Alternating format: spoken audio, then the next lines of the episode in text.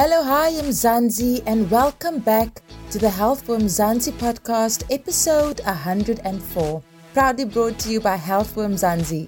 I'm your host, Joe, and I'm excited to walk this health and wellness journey with you. Remember, nothing is off limits.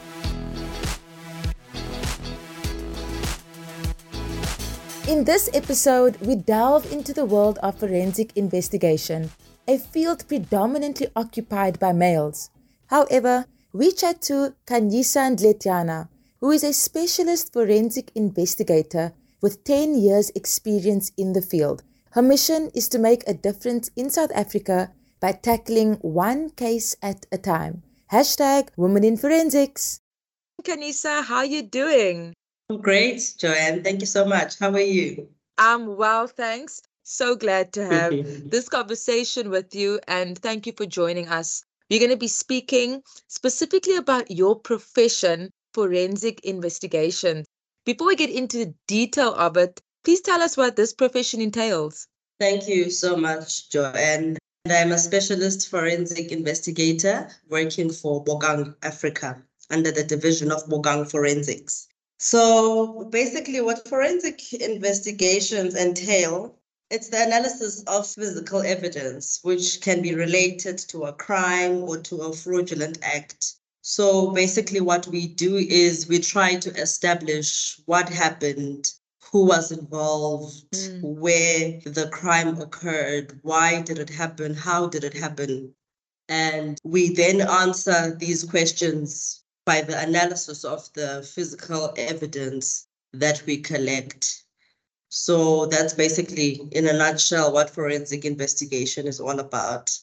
Khanyisa, when you talk about physical evidence, would it be substances or materials such as blood traces, hair evidence, bodily sort of, I don't know if I'm naming it correctly, but are these some of the physical evidences that you come across? Absolutely, Joanne. So you're spot on. So we have different types of forensic investigators. So evidence will differ depending on the case that we are working on. For example, okay. you get your forensic accountants where perhaps we're doing financial statements where there's fraud that's being investigated or embezzlement of funds or the mm. likes of your financial fraud-related cases.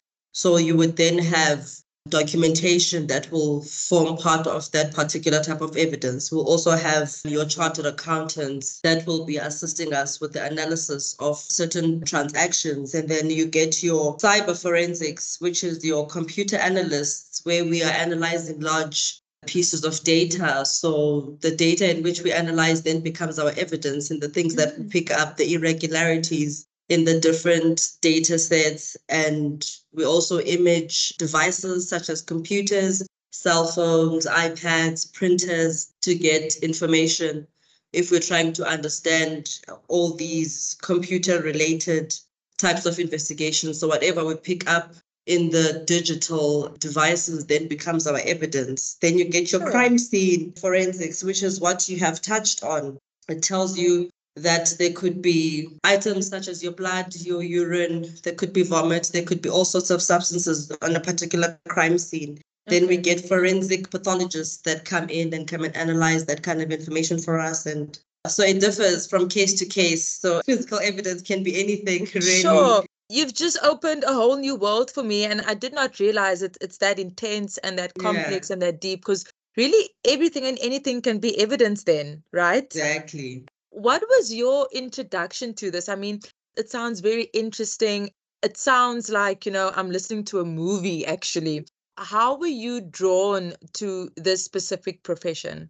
So, and let me tell you, when I was fresh out of high school, I had no idea about forensic investigations and things like that, literally. So I went into varsity to further my studies, and I studied BCom finance, actually, where I majored in accounting. Then when I started working after graduation, I worked for an audit firm. You know, with audit firms, they will have a variety of things that they do. So they will be involved in, in tax and accounting and forensics, you know, as a division within the firm. And when I joined that organization, there was a forensic investigation project that was ongoing. and I got roped into that space, and that's when I actually came to learn about it. Mm. But prior to that, I had absolutely no idea of the field. And the minute I joined that project, I just became sold immediately. I wow. knew immediately this is what I have been called to do in my life. I literally told myself, you know, had I known earlier in my life, I would have gone straight from high school and I would have studied forensics from the get-go. I would not have wasted my time with accounting. So that's how I became introduced to it, and I became sold immediately. And once I learned about it, and because I was doing the physical work, not having the academic backup, I had to then go back to school. And, you know, then I became a, a member of the A C F E, which is your Certified Fraud Examiner. And then okay. I did my forensics. You were so lucky to have stumbled on this profession, right? And because this profession is, I would like to say, maybe previously more male-dominated, do you think there's not enough information out there for females to be given information or educated about this field? Yeah, especially back in the day, maybe about ten years ago, it wasn't very popular, especially to us females. It was something that was quite foreign, you know, and it was male dominated, and actually still is even now. There isn't a lot of information that people have, because we also do have this career outreach that we do within our organization, where we go out to high schools and we tell specifically females, like young women, about forensic investigations. So there needs to be more information out there, but as time and as years go by, it has improved. You know, it's much better now than it used to be.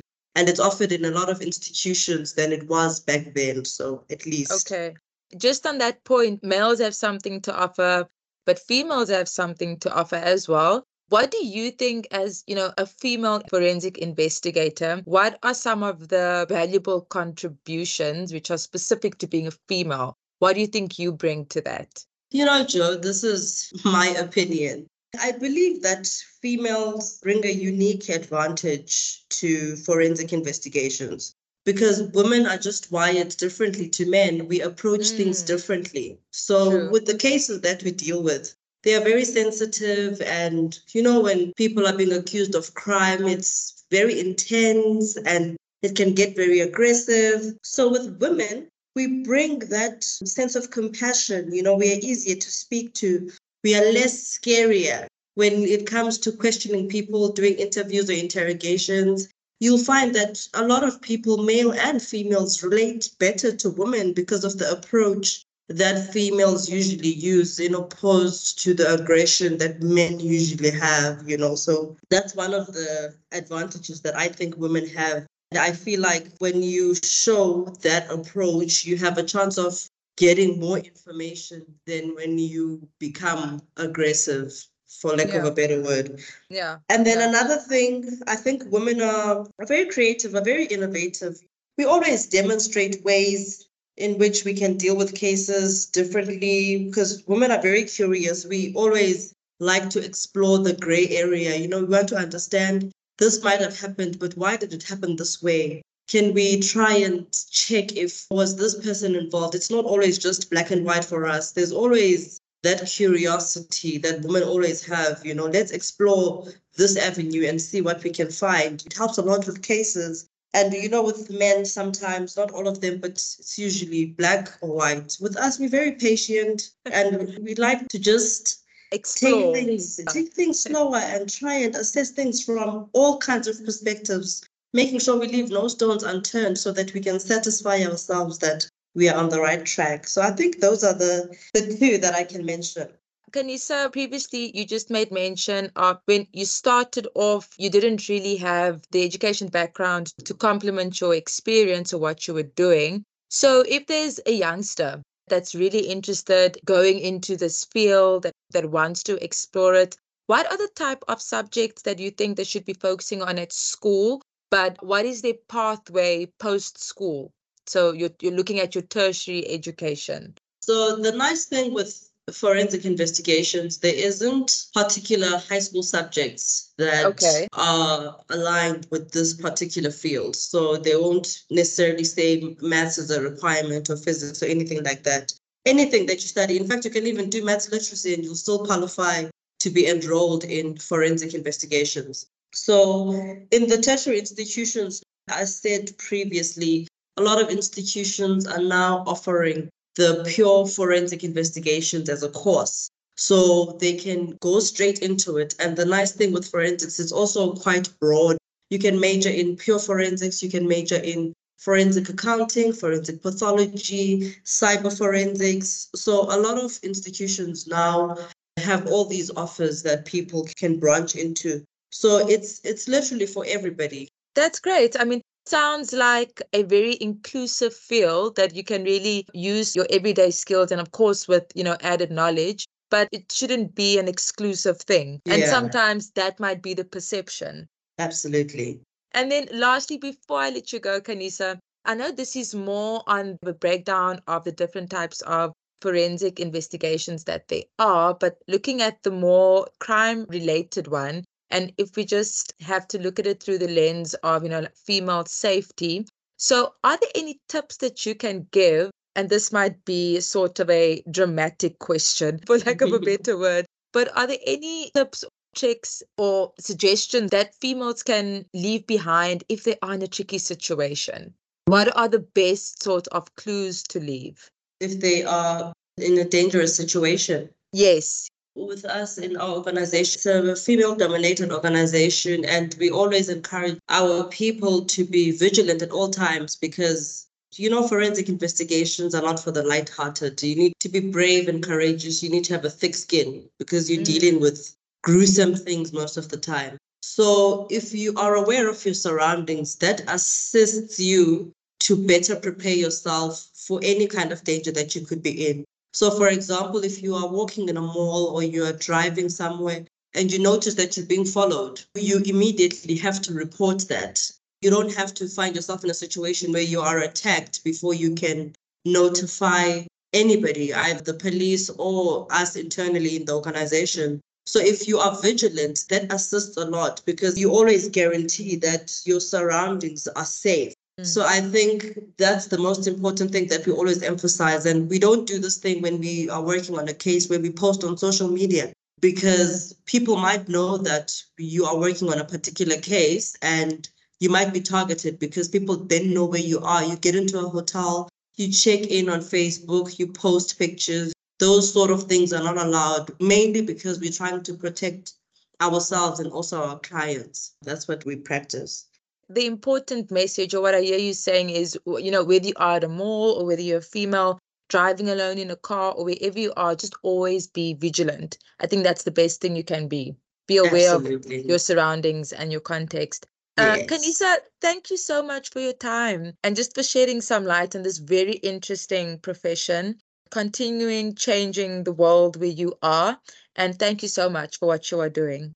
Thank you very much, Joanne. You know, I wouldn't trade this career for anything. Like you said, it's like living in a movie every day from yeah. case to case. It's very interesting. You never get bored.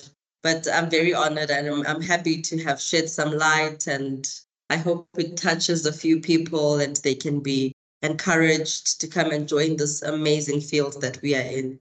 Thank you for joining this week's episode of the Health for Mzansi podcast. For more on our forensic investigation chat, check out health for mzansi dot co dot za. Now remember, if you are in a medical jam or just curious about some health and wellness trends, you can send an email to hello at health for mzansi dot co dot za or send a message to zero seven six, one three two, zero four five four. Yeah, we're on Blue Tech.